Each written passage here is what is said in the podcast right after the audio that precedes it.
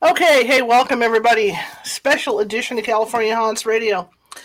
Um, I kind of wanted to do this last year, but didn't get the chance to for some reason. Got busy, that sort of thing. But um, I thought this year would be kind of cool to do this. Um, you know, leading up to the holidays, you know, a lot of people tell ghost stories, and what great, you know, what what better ghost story, Christmas ghost story than than a Christmas Carol by by uh, Charles Dickens, and um, so I decided to do this, and you can see I've got my library backdrop behind me. And eventually, by next week, I'm going to have a really nice Christmassy backdrop, thanks to Marisa. And uh, so I was kind of looking forward to this. Um, it's through Google Books, and uh, I can't enlarge it, so you're going to see me with reading glasses, which is something you don't see every day. We wearing glasses on the air, and also um, for some reason the pages are yellow, so I can't have everything. But uh, this is what happens when you just use your tablet for this stuff. But anyway, I want to talk about a Christmas Carol. I mean, this is like the ultimate ghost story, right? This is the most famous, probably one of the most famous ghost stories there is. When you talk about the ghost of Jacob Marley and you talk about all the all the other spirits that that visited Scrooge. So um, this is what I decided to do. We'll give some people a few more minutes before we do this, but I'm hoping maybe we can get through one two chapters you know in, in, in an hour every sunday. And uh, hopefully by christmas eve we'll have this all done right? So that's what i'm hoping. So as you can see i've got my tablet. I'm reading off my tablet so you can see the pages are yellow. Well you can see they're white but they're yellow. But um yeah so we're going to do this. And i'm really excited about all this. Let me take a quick look in here and see because there's a big thing on Marley, and then there's a it starts in the first ghost and all that. So we're going to start with the stave on Marley. They've got a nice dedication to Marley in the front of the book to start off with. As I get in here and flip the page back, because I was trying to see. This one in itself is pretty long. It's called Stave One, Marley's Ghost. So we're going to start reading. Now I'm not the only person on Facebook that does this stuff. Um, during COVID, you know, when everybody was off during COVID, a lot of people were doing this. Patrick, Sir Patrick Stewart, would actually read a uh, Shakespeare, one Shakespeare sonnet an afternoon for however long it took to get through all the sonnets. It was kind of cool. You could tune in. Another person that does this is Alison Arngrim. If you know, if you're, a fan of Little House on the Prairie, then Alison Arngrim played Nellie Oleson, and she'll put on a bonnet, kind of dressed in period clothing, and she reads from Laura, the Laura Ingalls Wilder uh, book series every afternoon to people, kids, adults, whatever you know, like. So she's a person that does this, and so I was following her during during the you know during the height of COVID as well. All right, so we got some people watching. So let me put my reading glasses on. Remember, this is something you don't see very often. This is me wearing glasses on camera so I can read small type, and we can get started. Dickens' A Christmas Carol. Stave one, uh, stage stave one, Marley's Ghost. I'll grab all your snacks and everything, just like when I usually start out, and I and I uh, talk about get your popcorn and snacks and all that. This is the night to do that, and curl up in front of a fire, turn the volume up. You can hear my voice moving through your house, and have your hot cocoa, and away we go. Marley was dead to begin with. There's no doubt whatsoever about that. The register of his burial was signed by the clergyman, the clerk, the undertaker, and the chief mourner. Scrooge even signed it. And Scrooge's name was good upon change for anything he chose to put his hand to. Old Marley was as dead as a doornail. Mind, I don't mean to say that I know of my knowledge what there is particularly dead about a doornail. I might have been inclined myself to regard a coffin nail as as the deadest piece of ironmongery in the trade. But the wisdom of our ancestors is in the simile, and my unhallowed hand, my un, my un, excuse me, hallowed hand shall not disturb it, or the country is done for. You will therefore permit me to repeat emphatically that Marley was as dead as a doornail. Scrooge knew he was dead? Of course he did. How could it be otherwise? Scrooge and he were partners for I don't know how many years. Scrooge was his sole executor his sole administrator, his sole assign, his sole residuary legatee, his sole friend and sole mourner. And even Scrooge was not so dreadfully cut up by the sad event, but that he was an excellent man of business on the very day of the funeral, and, and solemnized it with an undoubted bargain. The mention of Marley's funeral brings back to brings back to the point I started from. There is no doubt that Marley was dead. This must be distinctly understood, or nothing wonderful can come of the story that I'm going to relate. If we were not perfectly convinced that Hamlet's father had died before the play began, there would be nothing more remarkable in his taking a small stroll, a small stroll at night, in entirely in an easterly wind. Sorry about that. Upon his own ramparts, than there would be in any other middle-aged gentleman rashly turning out after dark in a breezy spot. Say St. Paul's churchyard, for instance, literally to astonish his son's weak mind. Scrooge never painted out old Marley's name. There it stood, years afterwards, above the warehouse door, Scrooge and Marley. The firm was known as Scrooge and Marley. Sometimes people new to the business called Scrooge Scrooge and sometimes Marley, but he answered to both names. It was all the same to him. Oh, but he was a tight fisted. Hang on a second. Let me turn this light off here because it's driving me nuts. Okay, that's better. Oh, but he was a tight fisted hand at the grindhouse. Grindstone. Scrooge, a squeezing, wrenching, grasping, scraping, clutching, covetous old sinner, hard and sharp as flint, from which no steel had ever struck out generous fire, secret, self contained, and solitary as an oyster. The cold within him froze his old features, nipped his pointed nose, shriveled his cheek, stiffened his gait, made his eyes red, thin lips blue, and spoke out shrewdly in his grating voice. A frosty rime was on his head and on his eyebrows and his wiry chin. He carried his own low temperature always about with him. He iced his coffee in the dog days and didn't thaw it one degree at Christmas. External heat and cold had little influence on Scrooge. No warmth could warm, no wintry weather chill, chill him. No wind that blew no no wind that blew was bitterer than him. No falling snow was more intent upon his purpose. No pelting rain less open to entreaty. Foul weather didn't know where, where to have him either. The heaviest rain and snow and hail and, sh- and sleet could boast an ab- could boast an advantage over him in one respect. They often came down handsomely, and Scrooge never did.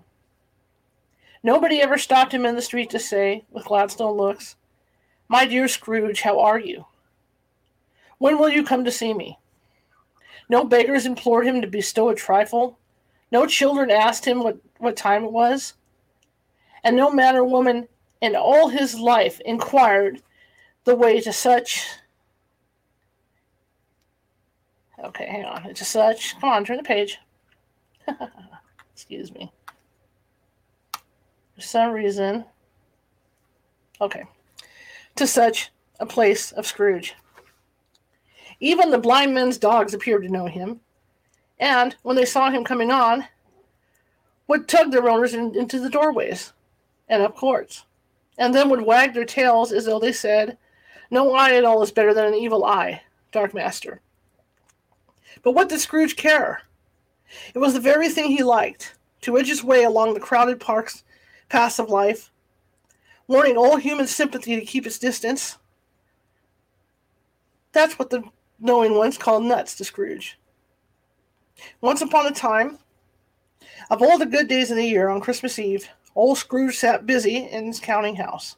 It was cold, bleak, biting weather, foggy withal, and he could hear the people in the court outside go wheezing up and down beating their hands upon their breasts, and stamping their feet upon the pavement stones to warm them. The city docks had only just gone three, had only just gone three, but it was quite dark already. I'm sorry, the city clocks, I apologize, had only just gone three, but it was quite dark already. It had not been light all day, and candles were flaring in the windows of the neighboring offices, like ruddy smears upon the palpable brown air. The fog came pouring in at every chink and keyhole, and was so dense without that. Though the court was of the narrowest, the houses opposite were mere phantoms to see the dingy, the dingy cloud come drooping down, obscuring everything. One might have thought that nature lived hard by and was brewing on a large scale. The door of Scrooge's counting house was open, that he might keep his eye upon his clerk, who, in dismal little cell, in, the, in his dismal little cell beyond, a sort of tank, was copying letters. Scrooge had a very small fire, but the clerk's fire was, was so very much smaller that it looked like one coal. But he couldn't replenish it, for Scrooge kept the coal box in his own room. And so surely, as the clerk came in with the, with the shovel, the master predicted that it would be necessary for them to part. Wherefore the clerk put on his white comforter and tried to warm himself at the candle, in which in which effort, not being a man of strong imagination, he failed. A Merry Christmas, Uncle! God save you! cried a cheerful voice. It was the voice of Scrooge's nephew, who came upon him quickly that this was the first intimation that he had of his approach. Bah! Scrooge said. Humbug!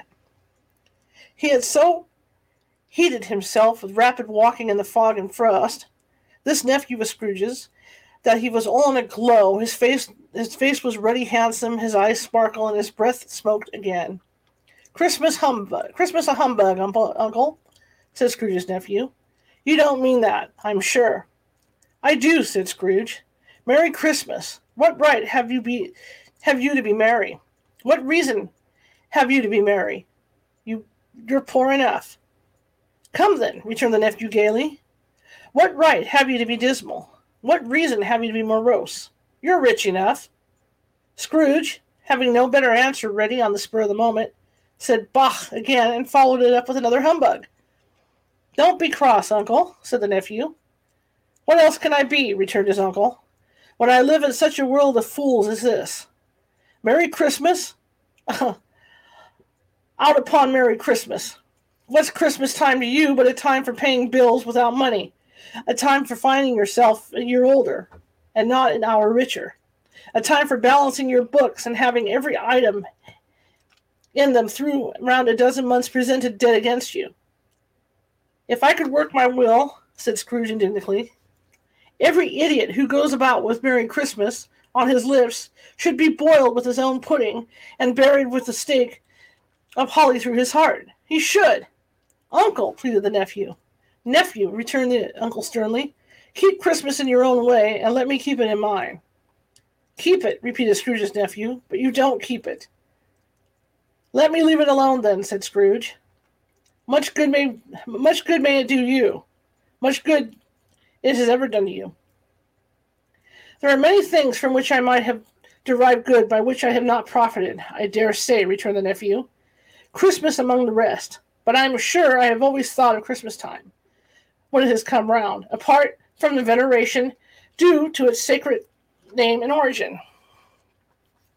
If anything, belonging to it apart from the far. As a good time, a kind forgiving, charitable, pleasant time, the only time I know of in the long calendar of the year when men and women seem to be one constant to open their, their shut up hearts freely and to drink of people below them as if they were really fellow passengers uh, to the grave, and not another race of creatures bound on other journeys. And therefore, uncle, though it has never put a scrap of gold or silver in my pocket, I believe that it has done good for me and will do good for me. And I say, God bless it. The clerk in the tank involuntarily applauded, becoming immediately sensible of the impropriety. He poked the fire and extinguished the last frail spark forever. Let me hear another sound from you, said Scrooge, and you'll keep your Christmas by losing your situation.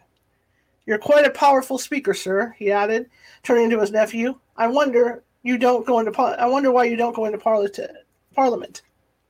Don't be angry, uncle. Come, dine with us tomorrow. Scrooge said that he would see him. Yes, indeed, he did. He went the whole length of the expression and said that he would see him at ex- that extremity first. But why? Why? cried Scrooge's, Scrooge's nephew. Why did you get married? said Scrooge. Because I fell in love. Excuse me, it's really hot in here. Because I fell in love. Because you fell in love, growled Scrooge, as if that were the only one thing in, in the world more ridiculous than a Merry Christmas. Good afternoon. Nay, uncle. But you never came to see me before that happened. Why give it a reason for not coming now? Good afternoon, said Scrooge. I want nothing from you. I ask nothing of you. Why can't why can we not be friends? Good afternoon, Scrooge repeated. I am sorry with all my heart to find you so resolute. We have never had any quarrel to which I have been a party. But I have made the trial in homage to Christmas, and I'll keep my Christmas humor to the last. So a Merry Christmas, Uncle. Good afternoon, said Scrooge, and Happy New Year. And a Happy New Year. Good afternoon, said Scrooge. His nephew left the room without an angry word notwithstanding. He stopped at the outer door to bestow the greetings of the season on the clerk, who, cold as he was, was warmer than Scrooge, for he returned them cordially. There's another fellow, muttered Scrooge, who overheard him. My clerk, with fifteen shillings a week and a wife and a family, talking about a Merry Christmas. I'll rehire to Bedlam. This lunatic, in letting Scrooge's nephew out, had let two other people in. They were poorly gentlemen, pleasant to behold, and now stood with their hats off in Scrooge's office. They had look they had books and papers in their hands, and bowed to him. Scrooge and Marley's, I believe, said one of the gentlemen, referring to his list. Have I the pleasure of addressing Mr. Scrooge or Mr. Marley? Mr. Marley has been dead has been dead these seven years, Scrooge replied. He died seven years ago this very night. We have no doubt his liberality is, is well represented in the surviving partner, said the gentleman presenting the credentials. It certainly was, for they had been two kindred spirits. As the ominous word liberality, Scrooge frowned and, and shook his head and handed the credentials back. At this festive season of the year, Mr. Scrooge, said the gentleman, taking up a pan, it is more than usually desirable that we should make some slight provision for the poor and destitute who suffer greatly at the present time. Many thousands are in want of common necessities. Hundreds of thousands are in want of common comfort, sir.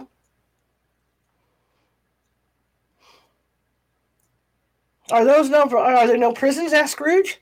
Plenty of prisons, said the gentleman, laying down the pen again. And the union workhouses, demanded Scrooge. Are they still in operation? They are, still, returned the gentleman. I wish I could say they were not. The treadmill and the poor law are in full vigor then, said Scrooge. Both very busy, sir. Oh, I was afraid from what you said at first that something had, had occurred to stop them in, in their useful course, said Scrooge. I'm very glad to hear it. Under the impression that they scarcely f- furnish Christian cheer of mine, Christian, sorry about that, Christian cheer of mind and body to the multitudes, returned the gentleman. A few of us are endeavoring to raise a to raise a fund to buy the poor some meat and drink and means of warmth. We choose this time because it is a time, of all others, when want is keenly felt and abundance rejoices. What shall I put you down for? Nothing, Scrooge replied. You wish to be anonymous? Anonymous, sorry. I wish to be left alone, said Scrooge. Since you ask me what I think, gentlemen, that is my answer. I don't make merry myself at Christmas, and I can't afford to make idle people merry. I help to support the establishments I have mentioned. They cost enough, and those who are badly off must go there. Many can't go there, and many would rather die. If they would rather die, said Scrooge, they had better do it and decrease the surplus population. Besides, excuse me, I don't know that, but you might know it, observed the gentleman. It's not my business, Scrooge returned. It's enough for a man to understand his own business and not to interfere with, with other people's. Mine occupies me constantly. Good afternoon, gentlemen. Seeing clearly that it would be useless to pursue their point, the gentleman withdrew. Scrooge resumed his labors with an with an improvised opinion, with an improved opinion of himself, and in a more fa- fa- facetious temper, facetious temper than was usually him. Meanwhile, the fog and darkness thickened, so that people ran about with, with flaring links, proffering their services to go uh, go before horses and carriages and conduct them on their way. The ancient tower of a church, whose gruff old ball was always peeping slowly, whose gruff old, old bell, I'm sorry, was always, I gotta get a better book than this, was, was always peeping slowly. Let's see. Always peeping slowly down, down at Scrooge out, out, out, out of the Gothic window in the wall, became invisible and struck the hours of quarters in the clouds with tremendous vibrations afterwards. So, uh, you know, as, as if its teeth were chattering in, in the frozen head up there. The cold became intense. The main street at the corner of the court, some laborers were, I'm going to go a little bigger, were repairing the gas pipes. There we go. And had lighted a, a great fire in a brazier. I think that's how it's pronounced.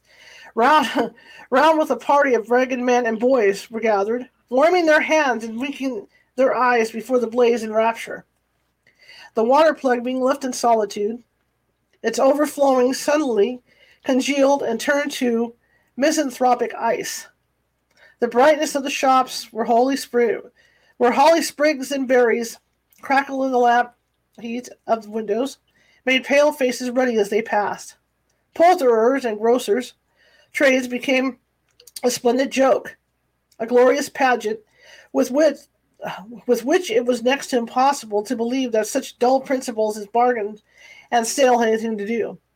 The Lord Mayor, and the strongest of the mighty mansion house, gave orders to his fifty cooks and butlers to keep Christmas as a Lord Lord Mayor's house, household should. And even the little tailor, whom he had fined five shillings on the previous Monday for being drunk and bloodthirsty in the streets, stirred up tomorrow's pudding in his garret, while his lean wife and baby sallied out to buy the beef. Foggier yet, and colder, piercing, searching, biting cold. If the good Saint Dunstan had put had, had but nippled the evil nipped, oh my gosh, had but nipped the evil spirit's nose with with a touch of such weather as that, instead of using his familiar weapons, then indeed he would have he, he would have roared to lusty purpose.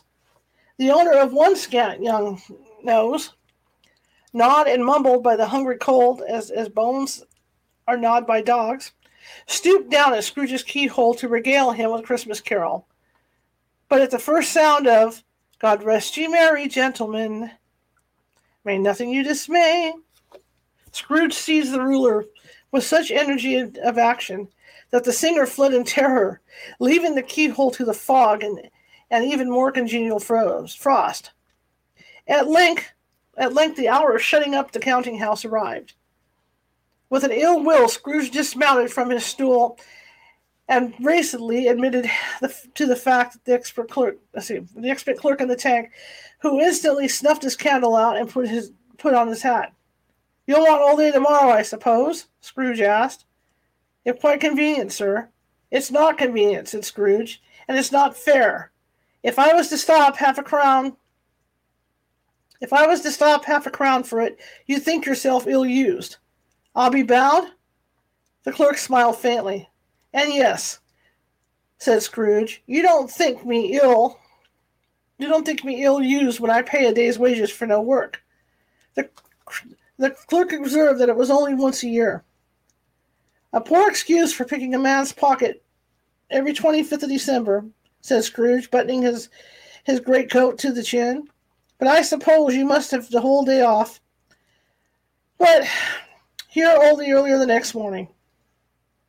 The clerk promised that he would, and Scrooge walked out with a growl. The office was closed in a twinkling, and the clerk and the clerk with the long ends of his white comforter dangling below his waist, for he for he boasted no greatcoat, went down a slide on, on the cornhill at the end of the lane of boys twenty times in honor of his being of this being Christmas Eve. And then he ran home to Camden Town as hard as he could pelt to play at Blind Man's Bluff. Scrooge took his melancholy dinner in his usual melancholy tavern, and having read all the newspapers and beguiled the rest of the evening, with his banker's book, went home to bed. He lived in chambers which had once belonged to his deceased partner. They were a gloomy suite of rooms, and a lowering pile of building up and, and a lowering pile of building up a yard where it had little business to be, that one could scarcely help fancying it might have run the it might have run there when it was a young house, playing a hide and seek with other houses, and have forgotten the way out again. It was old enough now and dreary enough, for nobody lived in it but Scrooge. The other rooms facing old, the, the other rooms being all let out as offices. The yard was so dark that even Scrooge, who knew its every stone, was fain to grope with his hands. The fog and frost so hung about the black old gateway of the house that it seemed as if the genius of the weather sat in mournful med- meditation at the threshold. Now, it is a fact that there was nothing at all particular about the knocker on the door except that it was very large. It is also a fact that Scrooge had seen it night and morning during his whole residence in that place. Also, that Scrooge had as little of what is called fancy about him as any man in the city of London, even including, which is a bold word, the corporation, alderman, and livery. Let it also be borne in mind that Scrooge had not bestowed one thought on, on Marley since his last mention of the seven years dead partner that afternoon. And then, let any man explain to me, if he can, how it happened that Scrooge, having his key in the lock of the door, saw in the knocker, without it, without its undergoing any intermediate process of change, not a knocker, but Marley's face. Marley's face. It was not an impenetrable shadow as the other objects in the yard were, but had a dismal light about it, like a bad lobster in a dark cellar. It was not an angry or ferocious face, but looked at Scrooge as Marley used to look, with ghostly spectacles turned up on its ghostly forehead. The hair was curiously stirred, as if by breath on hot air. And though the eyes were wide open, they were perfectly motionless. That, and its livid color, made it horrible. But its horror seemed to be in spite of that face, and beyond and beyond his control, rather than the part of his own expression. As Scrooge looked fixedly, fixedly on the phenomenon, it was the knocker again. To say that he was not startled, or that his blood was not conscious of a terrible, terrible sensation to which it had been a stranger from to, to which it had been a stranger from infancy, would be untrue. That, that he put his hand upon the key he had relinquished, turned it unsteady, walked in, and lighted his candle. He did pause with, with a moment's irresolution before he shut the door, and he did look cautiously behind it at first, as if he half expected to be terrified with the sight of Marley's pigtail sticking out into the hall. But there was nothing on the back of the door except the screws and nuts that held the knocker on, and so he said pooh pooh and closed it with a bang. The sound resounded through the house like thunder. Every room above and every cask in the wine merchant's cellar below appeared to have a separate peal of echoes of its own. Scrooge was not a man to be frightened by the echoes. He fastened the door and walked across the hall and up the stairs slowly trimming his camel as he went. You may talk vaguely about driving a coach and six, about driving a coach and six up a good flight of stairs, or or through a bad young ace of parliament. But I mean to say you might have got a hearse up that staircase and taken it broadwise, with the splinter bar toward the wall and the door toward the balustrades, and done it really easy.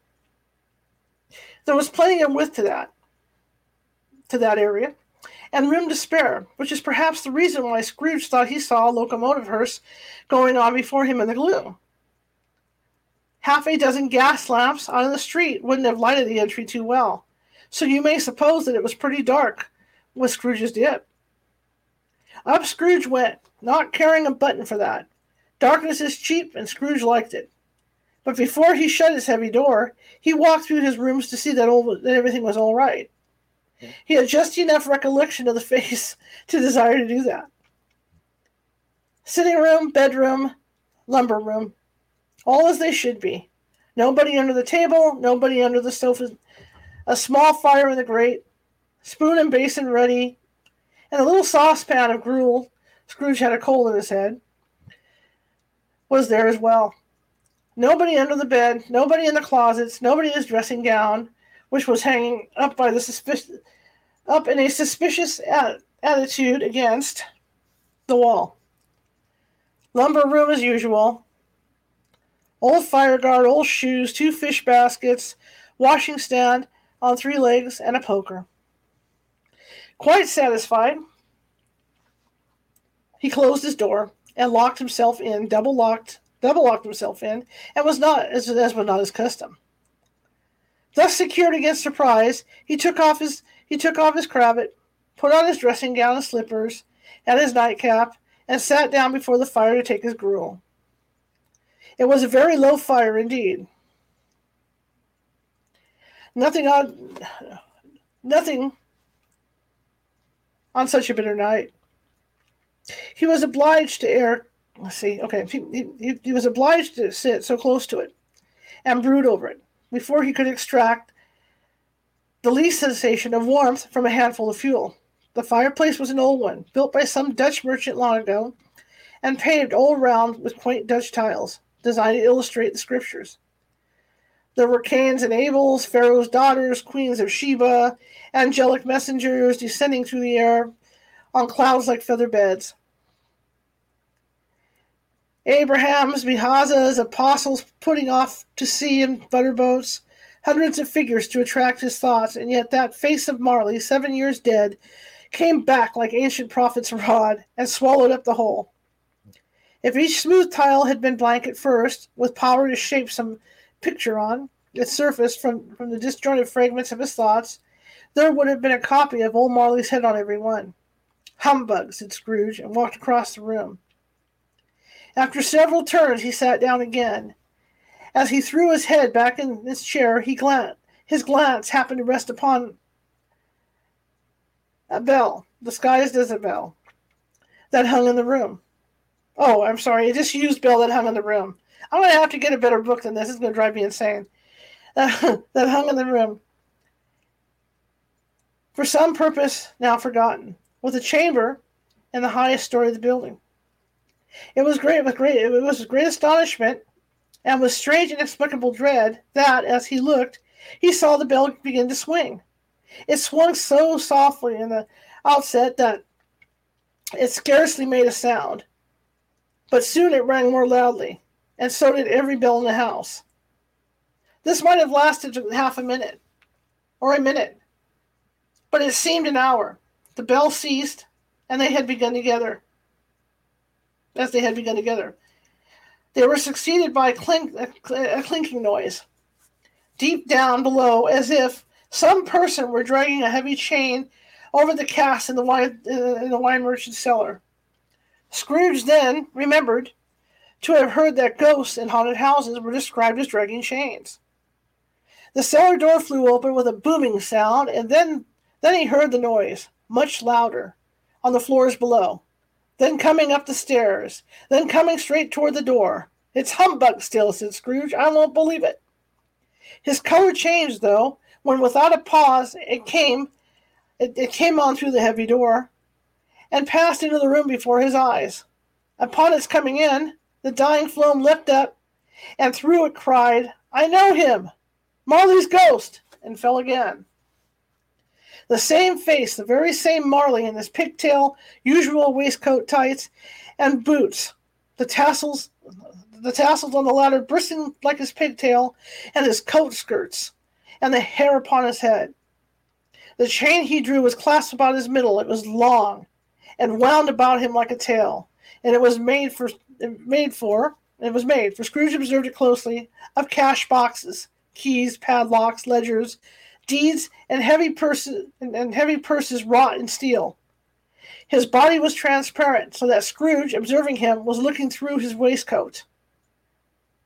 He could see two buttons on his coat behind.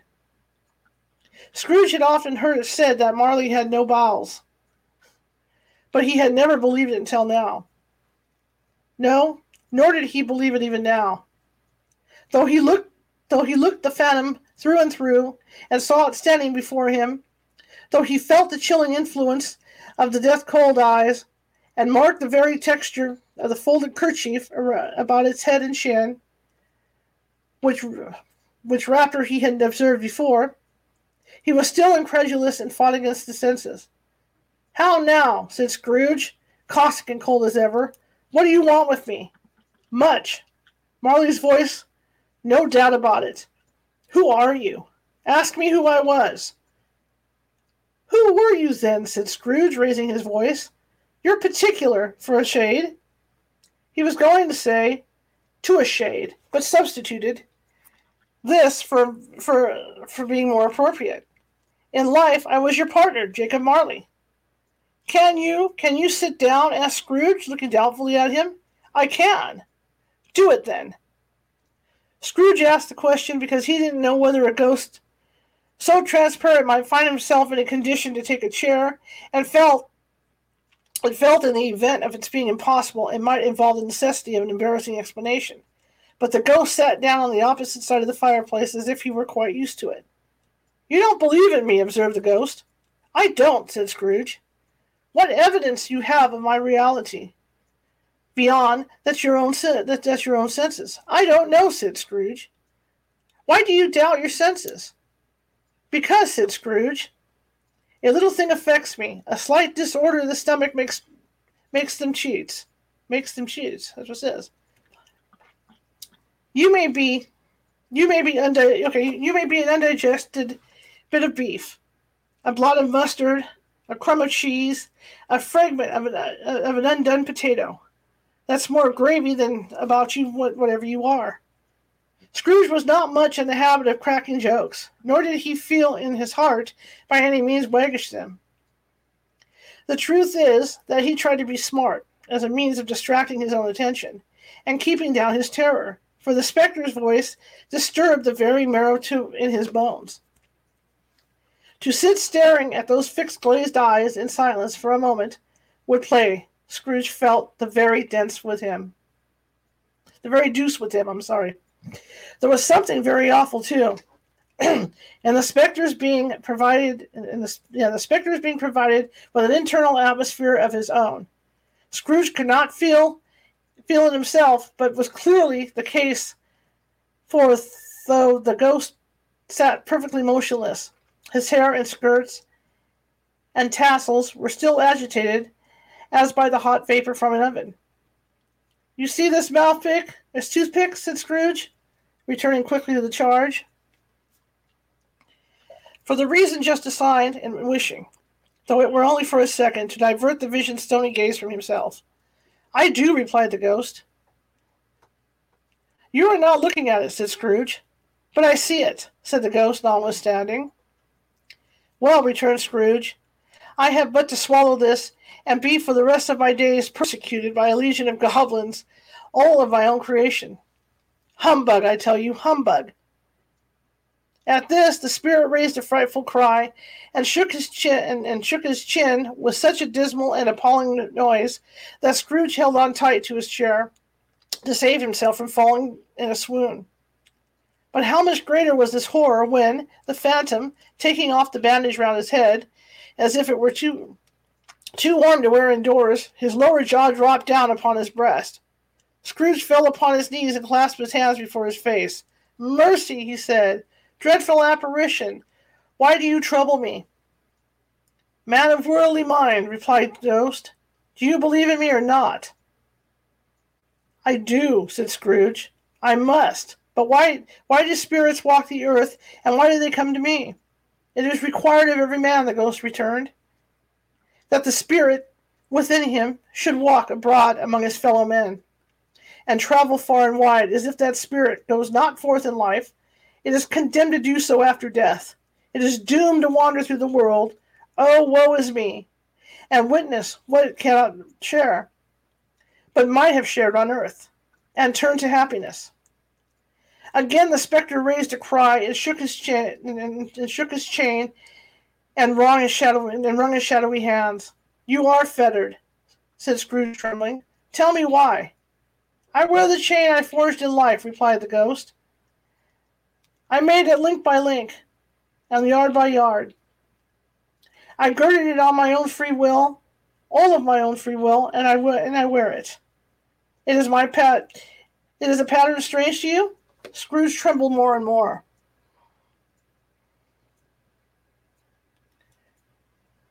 Let's see. Let's make sure I got the right page. Okay. Or would you know? Pursued the ghost.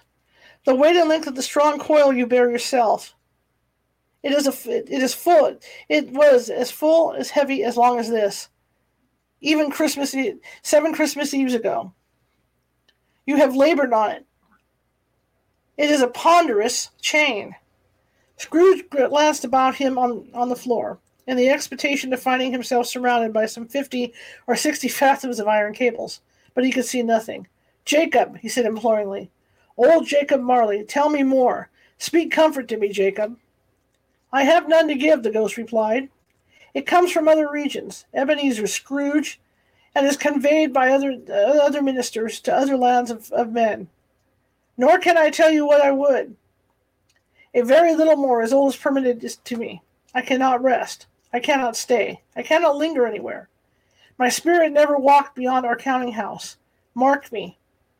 In life, my spirit never moved beyond the narrow limits of our money changing, of our money clanging hole, and weary journeys lie before me. It was a habit with Scrooge, whenever he became thoughtful, to put his hands in his in, in his breeches pockets. Pondering on what the ghost had said, he did so now, but without lifting up his eyes or getting off his knees. You must have been very slow about it, Jacob, Scrooge observed in a businesslike manner, though with humility and deference. Slow, the ghost repeated. Seven years dead, mused Scrooge, and traveling all the time? The whole time, said the ghost. No rest, no peace, incessant torture of remorse. You travel fast? On the wings of the wind, replied the ghost. You might have got over a great quantity of ground in seven years, said Scrooge. The ghost, on hearing this, set up another cry and clanked his chain so hideously in the dead silence of the night that the ward would have been, as he justified in indicating that for a nuisance. Old captive, bound in doubled iron, cried the phantom. Not to know that ages of incessant labor by immortal creatures for this earth must pass in eternity before the ground on which it is susceptible is all developed. Not to know that any Christian spirit working kindly in, in this little sphere, whether it may be, well, find its mortal life too short for its vast means of usefulness.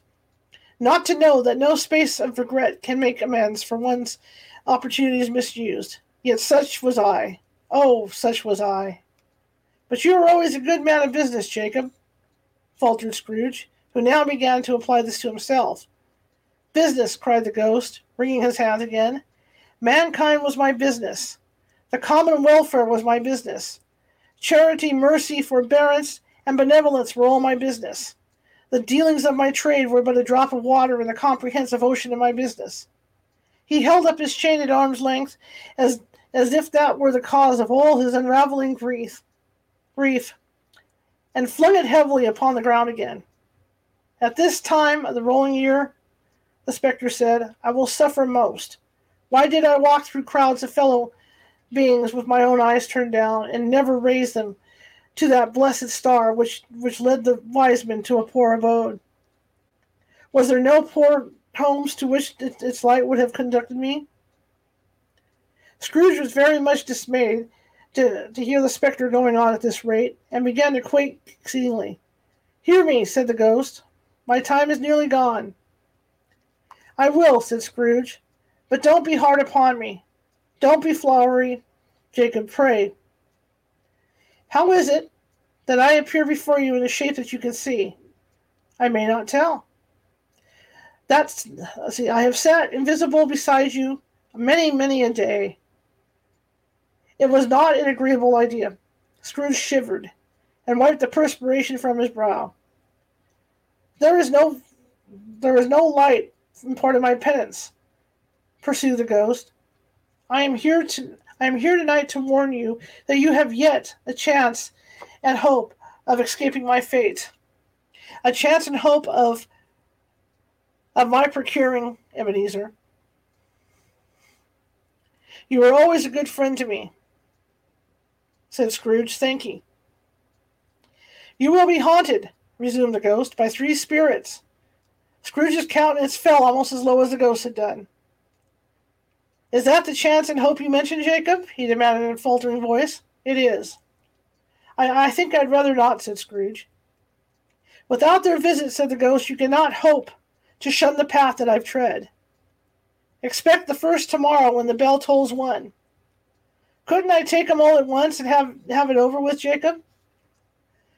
Expect the second the next night at the same hour, the third upon the next night, when the last stroke of twelve has ceased to vibrate. Look to see me no more, and look for that. For your own sake, you remember what has passed between us. When he had said these words, the spectre took his wrapper from the table and bound it round his head as before. Scrooge knew this by the smart sound of his teeth made when the jaws were brought together by the bandage. He ventured to raise his eyes again and found his supernatural visitor confronting him in an erect attitude, with his chin wound over about his arm. The apparition walked backwards from him, and at the and at, the, and at every step he took, the window raised itself a little, so that when the spectre reached it, it was wide open. He beckoned Scrooge to approach, which he did. When they were with, within two paces of each other, Marley's ghost held up his hand, warning him to come no nearer. Scrooge stopped. Not so much in obedience as in surprise and fear, for on the raising of his hand he became sensible and confused noises in the air, incoherent sounds of lamentations of regret, wailings inexpressibly sorrowful and self accusatory. The spectre, after listening for a moment, joined in the mournful dirges and floated out upon the bleak dark night.